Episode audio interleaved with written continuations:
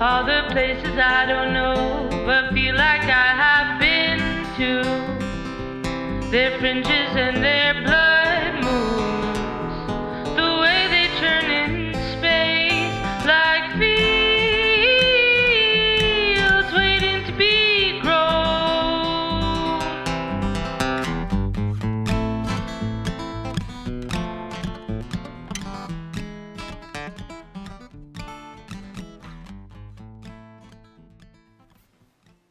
Hello, I'm Emma June, and welcome to Fringes, a no frills kind of podcast where I talk to trans and gender nonconforming Jews about our experiences with Talitot and Tzitzit. Talitot are Jewish prayer shawls, and Tzitzit are the knotted fringe at the bottom of them. For deeper definitions, check out the first episode. In today's episode, I got to interview a friend of mine, someone who has inspired me and how I think about art and Judaism. She's so very thoughtful and wonderful. Here is Ezra Furman. Um, my name is Ezra Furman. Pronouns are she, her, and they, them. And I, uh, I'm, I guess, I guess that's it. Uh, I, I mean, you can ask things about me. I'm a queer Jew who writes songs and lives in Somerville, Massachusetts. Amazing. I think that's good. Yeah, It's a great. all true. 100% true. This isn't two truths and a lie. There might be a lie in here somewhere.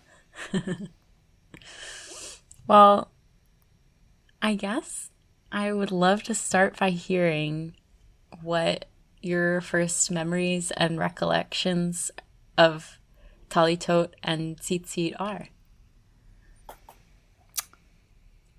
Yeah, um well, surely in some uh prayer setting which uh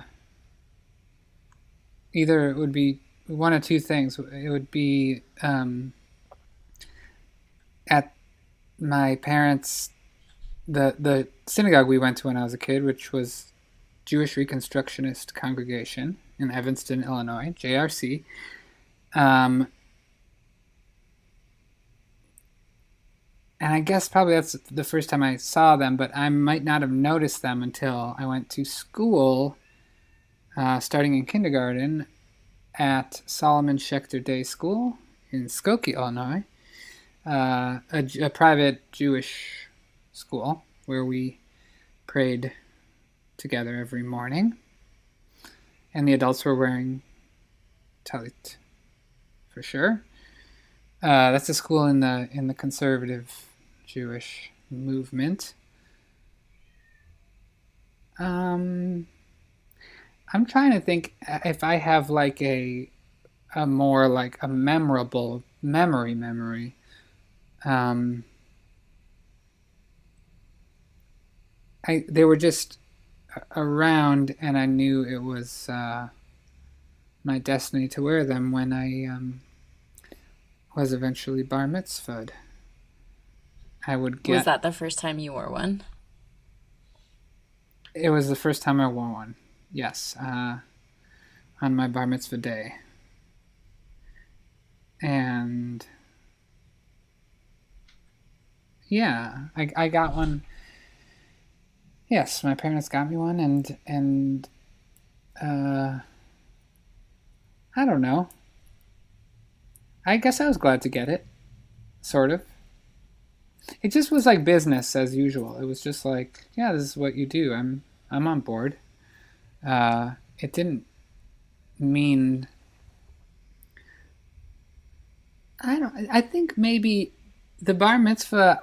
I kind of thought it was at that Reconstructionist shul, JRC, and I like kind of took it seriously that like I'm gonna be a, an adult in the community now. Um, that's what I was told, and I was like, I guess this means that I like, I don't know, maybe I'll like serve on the board. Maybe they'll like uh, ask me my opinion about services. and uh, I think it was a little out of proportion. But it was this feeling of like, I could feel it when I put on the talit, like, oh, I, this gives me a status. This gives me, I've gone through a milestone. And uh, I, I did feel the like, I can be taken seriously, more seriously in this setting now. Yeah. And yeah, and thinking about that really makes me. It, it really highlights. Uh, it's just in itself a reason for egalitarian use of talitot. Like it. what do you mean? Well, just because like, if I felt that, that that means that, um, in in in communities where women don't wear talit, they don't feel that. I mean, they they surely they feel it in other ways for other roles and things that they age into, but not in that way. And uh, it, it it might you can deny that uh, it has a elevated it elevates men against women. You can say that, but I think you can feel that that somebody who wears a talit feels this like special. It's like a royal garb in a way, you know. Felt that way to me when I when I turned thirteen. That, that's all I know. And do you wear one now? I do when I uh, yeah, when I pray, which is um, when I pray in the morning, which is uh, not every day, but definitely every multiple times a week. Does it still make you feel royal? Um, uh, no, I think that royal, uh, I, I think that feeling was like everyone was looking at me wearing it, and I was told it meant something communally. Uh, and I think the bar mitzvah in general like made me feel that way. Uh, and then you know, less than a month later, I understood that like, oh, there's no change in, in anything. Like nothing's different after I had my bar mitzvah at the at synagogue. I'm still a kid, and those are adults. Um, I think when I wear it now, I feel like uh, a a bit of pr- protection feeling. Um, actually, it's like not even protection. It's that feeling when you like wrap yourself up in a blanket to watch a movie on the couch or something. It's like it holds me in this specific setting. You know what I mean? Like to me if I if I wrap myself in a blanket and watch a movie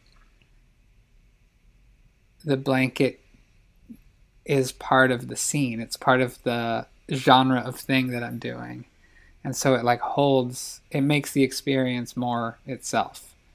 Mm-hmm. Um and so same thing like when I'm when I'm praying with the talit, it makes the prayer experience like that's definitely what's happening. I, it's I'm less likely to forget the the mood and the associations I have with it, which is like prayerful and uh, concentrating and uh, open and connective.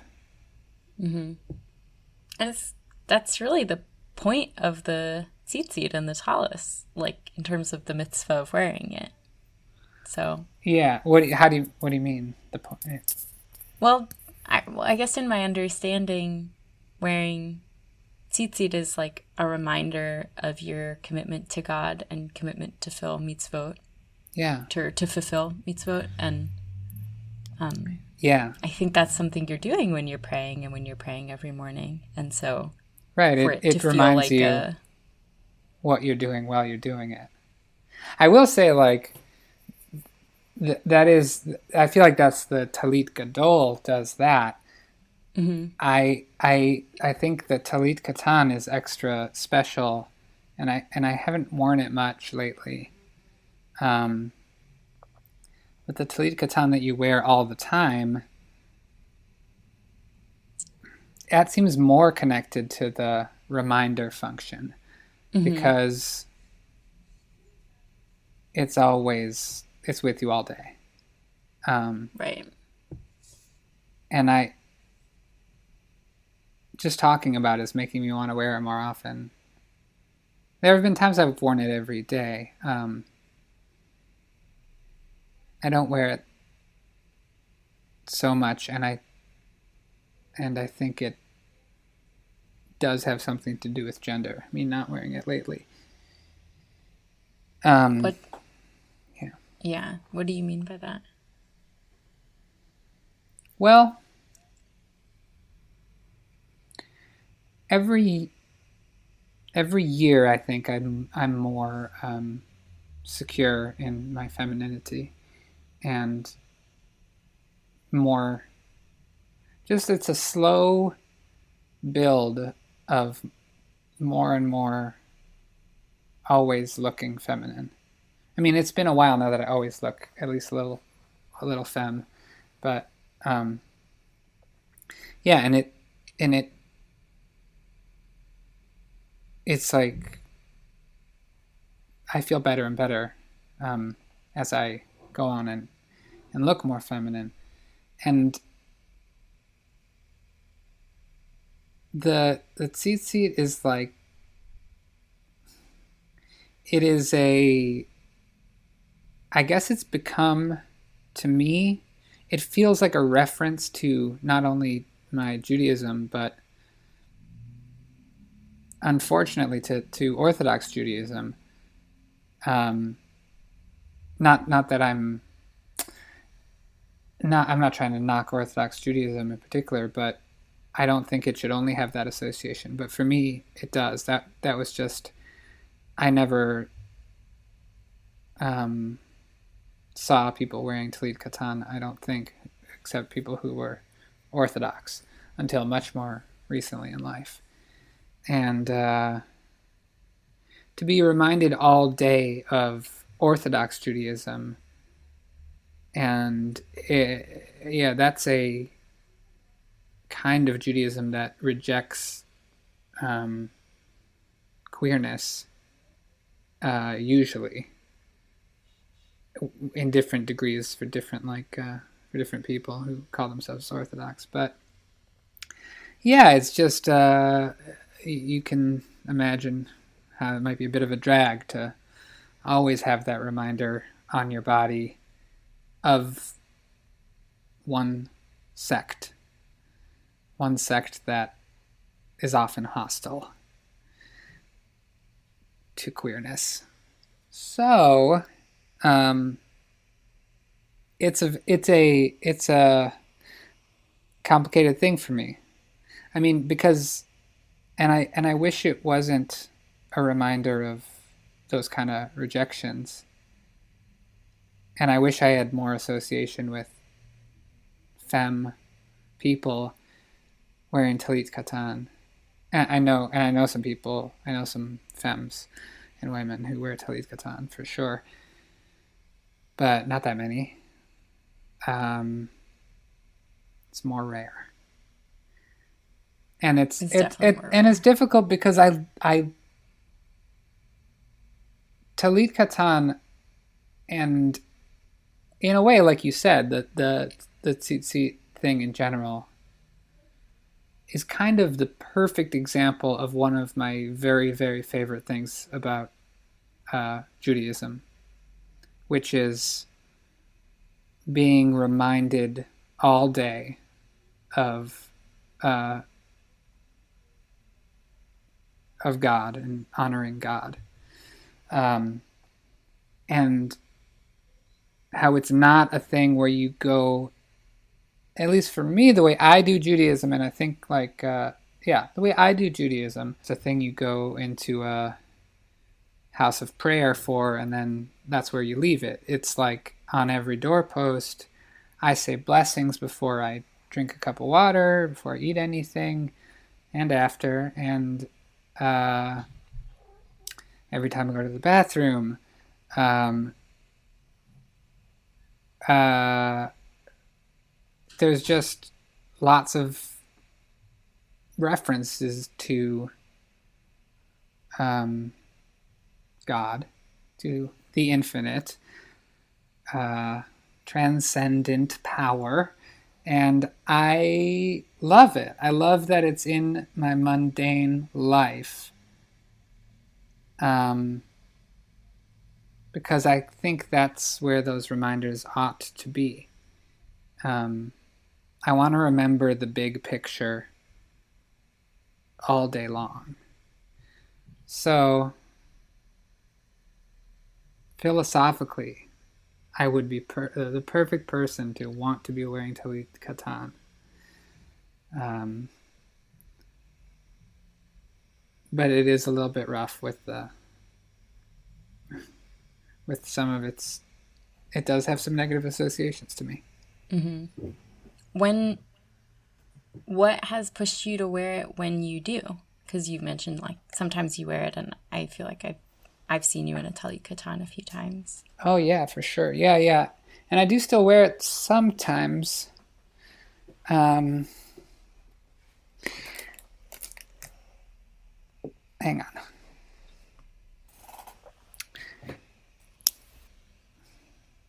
Yes. Uh, I don't know. I think. Well, the first thing that pushed me to wear it is, is I started. I first wore it when I was a teenager. I was maybe 15, and I decided I'm going to try to be observant of all of Orthodox Judaism.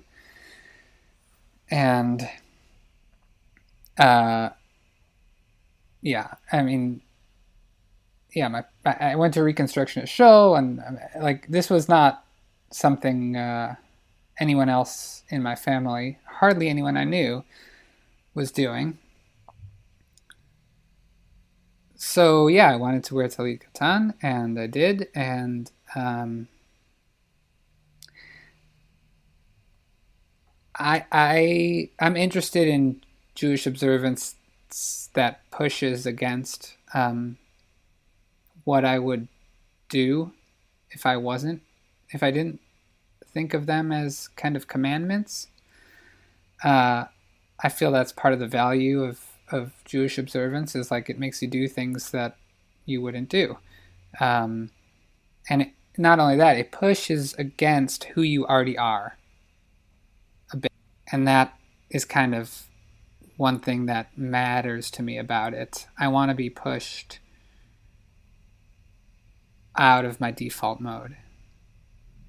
Um, it has a lot of to it it it's got that in common with uh, my gender awakening. I think because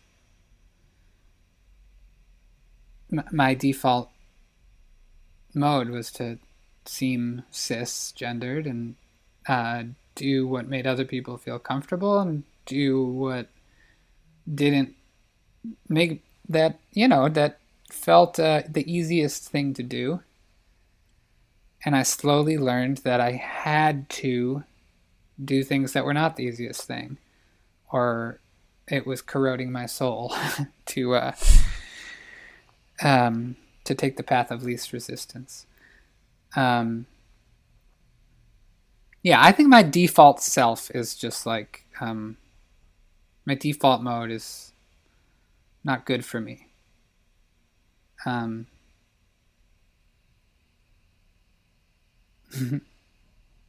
yeah. Well, I guess I'm curious then how you like I guess I'm hearing you kind of connect some of these feelings of like ways that you push yourself to be Jewish and to be trans, like kind of to, it sounds to me like bring forward your best self or what feels like creating. Hmm. Uh, in that direction. I, I don't know Yeah. if I'm interpreting you correctly. I don't know about be- But- yeah, yeah, best self or yeah, I guess best self. That's that's, that's a fine way to put it. Yeah. Well, I guess then I wonder how um how you being trans and and the ways that you're choosing your femininity connect to um, wearing a tallis or a talit katan for you, if at all. Um, there's something about, well, what I wish was different about wearing talit is that it has masculine associations, and and those, I, I'd like it to have fewer. I'd like it to be more um, gender neutral or, in some ways, associated with femininity than it is in my mind. I know it can be. Um, and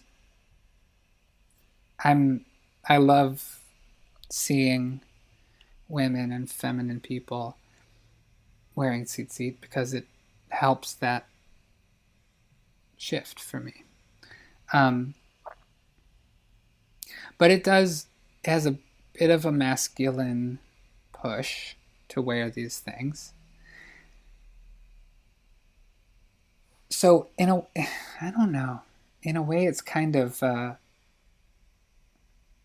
well, listen. I mean, I one factor to why I felt it really necessary to begin dressing feminine is that when you're dressed a certain way, you can't just hide it. Um, and one thing in my life that uh, my Judaism and my uh, transness have in common, and my queerness, is that they're hideable. Um, and if I meet someone who I know is not cool with either one of those things, I can completely hide them. I can uh, turn them off. And um, in one way, that's a luxury, and in another way, it's it's something I just had to learn to not do anymore. And so, one thing I really have valued about dressing and looking feminine is that I can't just hide whenever it's convenient. Um, I just am wearing what I'm wearing. Uh, and I think it's true about Talit Katan also. I mean, you can hide, you can you can tuck those in, but um, I mean, they're still there. And if and if you do let them hang out, then it's like you're really being uh, visible in a way that you can't just like back out of. Um, Yeah, it's a show of kind of uh, unapologeticness, well, it's a, yeah, and it's a commitment. confidence. Yeah. It, it's it it doesn't let you assimilate at every convenient moment. hmm Yeah, I know you've been having a lot of um, like thoughts and feelings, especially around assimilation Oh yeah, as a Jew, as a trans person. yeah, yeah. I'm curious if like you're starting to touch on it, if there's something particular about a tallis and assimilation and queerness that's on your brain. Yeah, well, well, it's uh, uh, is one of the most obvious signals of Judaism, and uh, to to wear one is to be identified uh, by most onlookers. Uh, I yes, I you we've been talking about we've had some conversations about this. I'm feeling very anti-assimilationist lately, and and also anti-separatist. Uh, by which I mean, I think uh, people with these invisible identities, such as Jewishness and queerness, should be really out there with with it all. And um, to me that i think that is the best it's the best thing for us. It's the best thing to like have a sort of message. These these groups we we have we have something to teach to uh, humanity at large i think. And um, I think we just have to get it out there and and n- not always uh, translate it so much. Actually, the not translating is really important. Like, don't uh, say like, "Oh, well, this thing is our version of the thing that you do."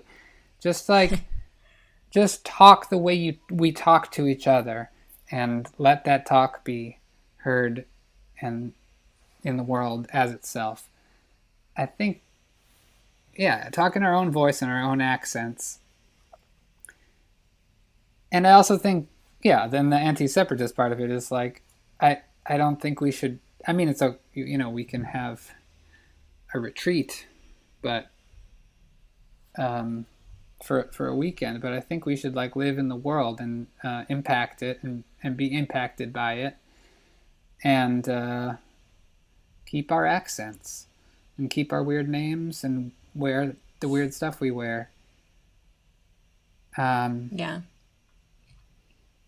Yeah. Um, well, one thing that I, I really like, ugh, how do I want to phrase this question?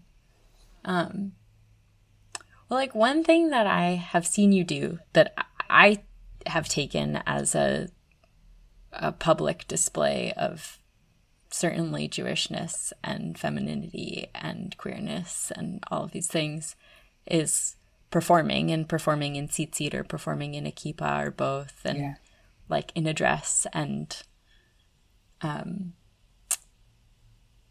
and like raging um yeah i i mean uh I guess like I wonder what it means to you to to perform on stage um, as a queer Jew in all of that and and in like the um, the garb that makes that visible to your audience full of people you don't know. Yeah. Yeah, well, I um I like to. Uh that that frontier is a place where my queerness is way out ahead of my Jewishness. The visibility of my queerness is I, I've made that an obvious part of who I am in public. And my and then I'll and then I'll talk about my Jewishness sometimes in interviews Sometimes, yeah. Sometimes I wear uh, tzitzis hanging out of a out of a skirt or something. Sometimes I wear a kippah. Uh, a kippah often falls off when performing because I tend to thrash around a bit, you know. So it's it can get askew. I I I would actually kind of like like to use that fact more. Someone with an askew kippah could just be like could be, become a new symbol of rock and roll uh, abandon. Uh, but um, yeah, that, so that's something I noticed. Why is it? I, I, I don't know if it's been harder to push forward my visible Jewishness, but like it it maybe it feels like there's more of an existing tradition of visible queerness in secular music than than there is uh, visible Jewishness. I'm not.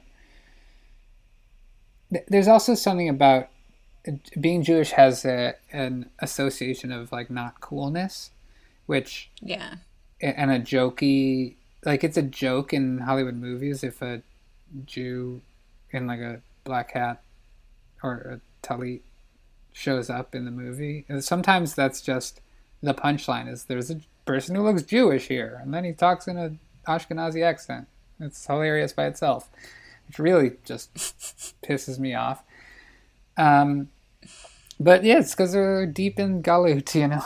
we're like, we're we're in exile, you know. We we we have been outsiders in other people's countries so so much that we internalize their disgust and ridicule into and yeah and we like turn it into like a hey isn't this we can have fun with it you know? But it's like it is like an embarrassment. Um it's it we have this built-in shame about our uh, beautiful culture. Um and we don't think of ourselves as beautiful or sexy. Or rock and roll. Or rock yeah cool whatever. Um Yeah. and, and it's because nobody i don't know nobody does. Nobody has uh blazed it. I mean it's also it's there's more to say about that. Like like rock and roll pushes in a often in a not religious uh pious direction. It's it's impious and irreverent and uh religion is pious and reverent. So that's a thing too. Um, but it matters so much sometimes to. I mean, people see me being visibly Jewish on stage, and they're like, "Yo, that matters. Nobody does that. That makes me feel at home to see you and looking like that and, and treating that as something to not apologize for." that dynamic is also really big for looking queer on stage. I mean, that's like it's shaped who even comes to my shows and and it's like part of what my work means to people when it does mean something to, people it, it usually my uh, fierce and not apologized for queerness is uh, a part of that uh, content of the work and uh, impact of it. Um,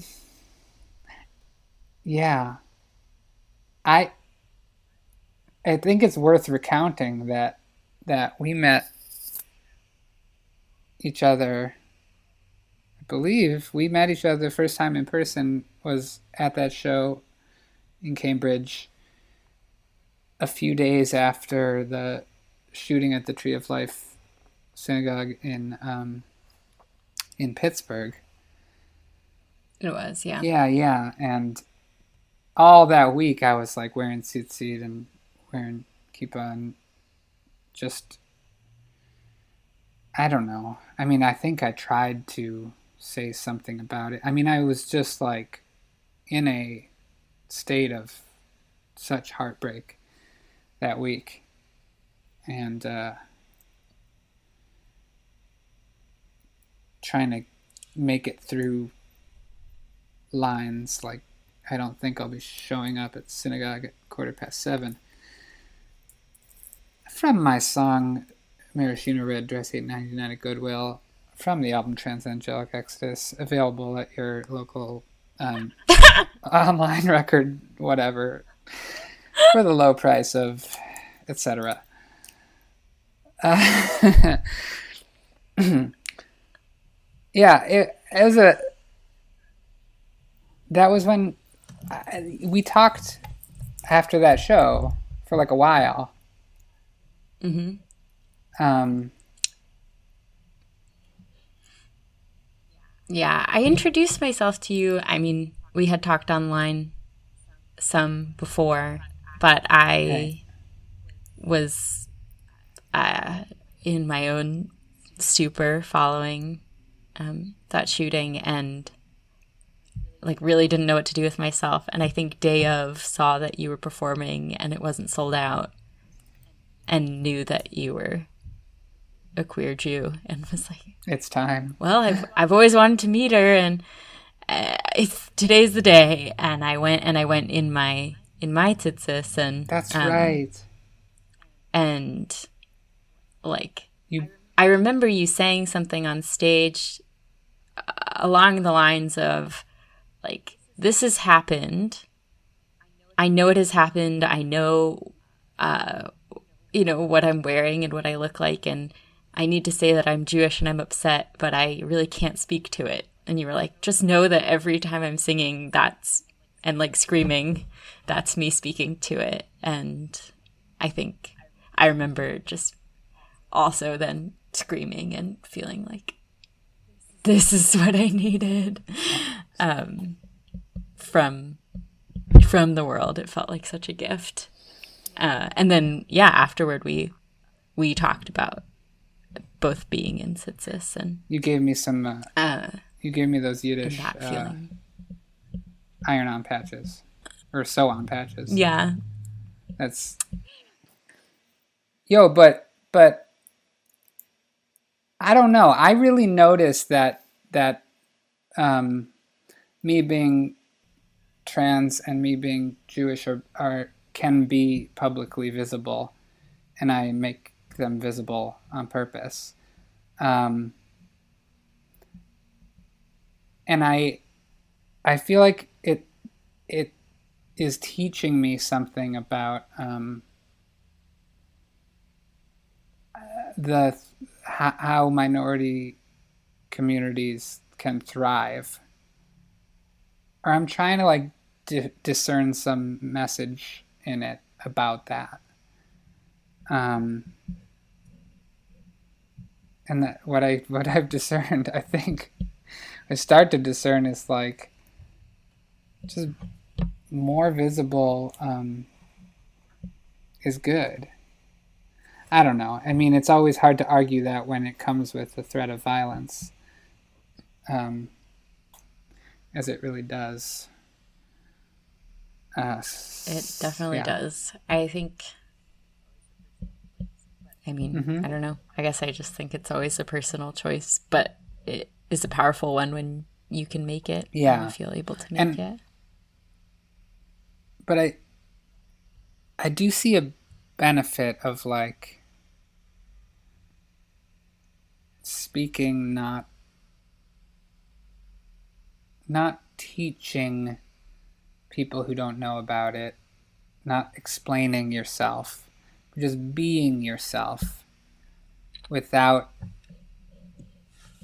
with minimal explanation and let Yeah. that be what acclimates people I, to it. it makes a lot of sense to me. I think I feel Does that make sense? pretty similarly. Um, at least in that I want, I think I want to bring people into my world, not to like have to, or sorry, not bring people into my world, but like have them become a part of my world because they stick around, understand things Yeah. because they like try. Glimpse your world. um, Yeah. if they don't already know immediately and not to make that actively hard for anybody but just not to cater to, Yeah, but not spend your energy on like walking them through it. um, Yeah. Did you see that movie? Um, i still haven't no That documentary? no Oh yeah. That's. I mean, I there was something I liked about that is I I, I think it was all the interviews were all with trans people and the filmmakers were all trans and you could tell, uh, you know, you could just tell um, in the interviews that they were these were trans people talking to each other yeah like just in the jokes they could make and the things they didn't have to explain and it, yeah Good documentary. Recommend it to all listeners. Like another question I have, and something I think I've talked to a bunch of the people I've interviewed before about, is just like kind of trying to find like like we've kind of talked here about how I don't know, like a tallis is traditionally masculine and also like in general uh thought of or created to exist on this binary that we don't exist in. And Mm. um and like in order to wear a tallis, I think, or other ritual objects, I think sometimes we have to be like creative about how we make ritual our own. Um, Yeah. or like uh, there's like an active struggle with ritual to feel included in it, Yeah. uh, at least some of the time. And I'm curious if there are ways that you felt creative or um, like kind of in charge of making the practice of wearing a tallis your own. Um, Mm-hmm. Well, I mean, I, I feel like I must point out that, like, in the Bible, there's nothing in this commandment that suggests that it's only a commandment for men. I don't really understand how it became a men only thing. I mean, I, I guess it's there must be a similar answer to a lot of things that are men only in uh, in Jewish practice. Um, but like I, I guess I just say that to say that it's it, it to me it seems wide open for all to claim and to degender because it just got gendered along the way and I, it doesn't seem thematically it doesn't seem necessary at all for it to be gendered like even religiously. Although you know i'm no great scholar of uh, halakha i say i will admit that. Um as for me there's just i don't know if i've been so creative with it but i just enjoy the way it interacts with my non-masculine self. Like i just it's just fun to be like i'm like wearing a short dress and the tzitzit trailing out of it. Or um, i'm wearing the talit katan over my bra. And you know it's when when it's something like this with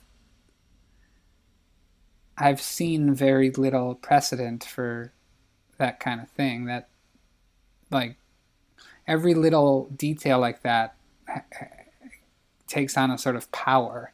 It's like this is such a tiny percent of the way the the I don't know of the people wearing tzitzit. This is such a no one's doing it like this. um, and that makes it feel like just the way that I wear it. It it actually I don't know. It's like dropping a little um, I can't think of the right metaphor. I was gonna say like food coloring into into a cup of water, and like the whole thing turns pink. Um, it feels like it, it transforms the whole practice, and for me, like how it resonates, and that demasculinizing of the mitzvah of tzitzit, which I think like needs to happen. I can feel myself doing that and uh, even if it's only for my own associations with it i can feel the the, the needle move mm-hmm. um that's kind of cool. Really talking about this really makes me want to wear talit katan more often.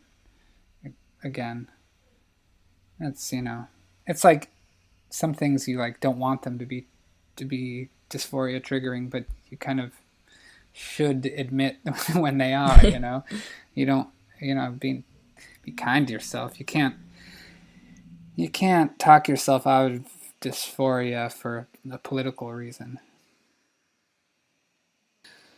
Um,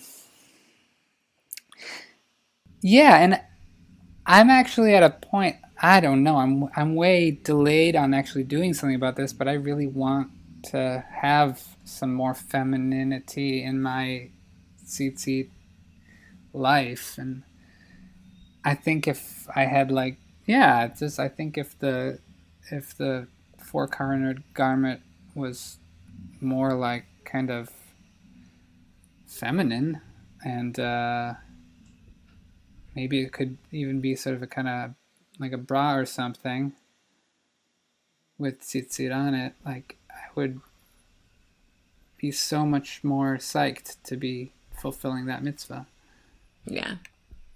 it would be like yeah hidur mitzvah really for uh, like in a, in a really big impactful way hidur mitzvah meaning like making the mitzvah Right. more beautiful which is a concept i guess in the Right. in, in the talmud or No, I mean there are so many. I like. I'm not that you particularly want to wear it this way exactly, but I just had kind of the image of um of like Orville Peck's mask, oh yeah yeah but like like the fringes from that, but like almost like a flapper bra, I guess, and then oh yeah yeah the, but with the tzitzis on the corners of it. Oh my god I don't know, so like why haven't I Yeah. seen anything like that? Yeah, there's so That's many ridiculous. possibilities. Yeah, when you think of how fringes are used in fashion, like it's just like there's so many possibilities, Where But is it- my cowboy bra tallis katan? right? It and and you it's like you think it's because like oh well the demand is so small like who who wears that what percentage of the population is interested in wearing this kind of thing but like if there was more of it i bet so many people who have never worn any kind of any talit katan would be like oh hell yeah i'd love to you know adorn myself in that. It's dope. You know and then we could just be you know doing what chabad does getting more people to observe mitzvahs. Just you know Just some, with our some aesthetic beauty. Queer guerrilla tactics yeah, I mean it's just a. I I think it, it really it's like a what is the phrase like if you build it they will come. If you make it, then Yeah. people will see it and want it. But if it doesn't seem like an option, then how could it be an option? In in in the Right. mind. yeah mm-hmm Yeah. uh let's go into business together I guess with with the chabad house rabbi oh god. I don't know if I can do that part. Uh, yeah, you might be right. Uh, that might not be a. we might not be birds of a feather. But uh, I- I'll open an Etsy shop. All right, all right, do it then. Okay. I will. Watch me. I just have to learn how to sew. Yeah, I definitely don't know how to do that. yeah. Well, these things seem possible. Very hmm. possible. I'll, I'll be a loyal customer.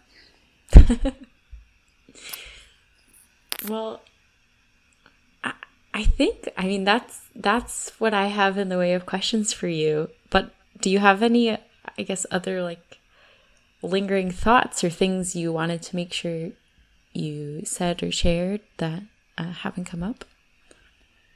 Um. Well, I guess I I like thinking about um I think we all walk around with like a with like a cloud over our heads. And you can control what's in that cloud. A cloud of you know, you're this is like why I listen to music in the car and on headphones to walk around with something that makes my neutral life have it's a different content. I think that's what um, I think that's the essence of the idea of the mitzvah of tzitzit, and um, you know, even if you're not wearing tzitzit, walking around all day, I just want to bless you, listener, whoever you are, that you'll have a kind of a tzitzit like thought or mood or uh, intention in your heart as you walk through the world in these uncertain days. That's my blessing to you that maybe anything could be a tzitzis. And, you know, uh, it can be whatever you want it to be. Amen. Amen. Thanks for talking with me on the podcast. Thanks for talking with me. Thanks for listening to Fringes, my passion project supported by Advah Designs. For more definitions, as well as a transcription of the episode, please check out the show notes on our website, advahdesigns.com slash episode 10. That's A-D-V-A-H-D-E-S-I-G-N-S dot C-O-M slash E-P-I-S-O-D-E 1-0. As always, the interviews I do and the stories I get to share through this podcast cannot possibly capture the breadth of experiences in the world. I'm inevitably leaving people out. That said, this project is growing. If your story feels left out and you want to share it, please reach out to me at emma at advahdesigns.com. That's E M M A at A D V A H D E S I G N S dot C O M. A huge thanks to Sarah Resnick, my producer, and to Home Despot, the incredible musician behind the music. And thank you for listening. This episode contains the last interview I have recorded. While episodes will no longer be regular, I will still be open to recording more and will release episodes on Fridays when available. This project is so joyful. I'm really excited to see how it changes from here. Truly, thanks for all your support.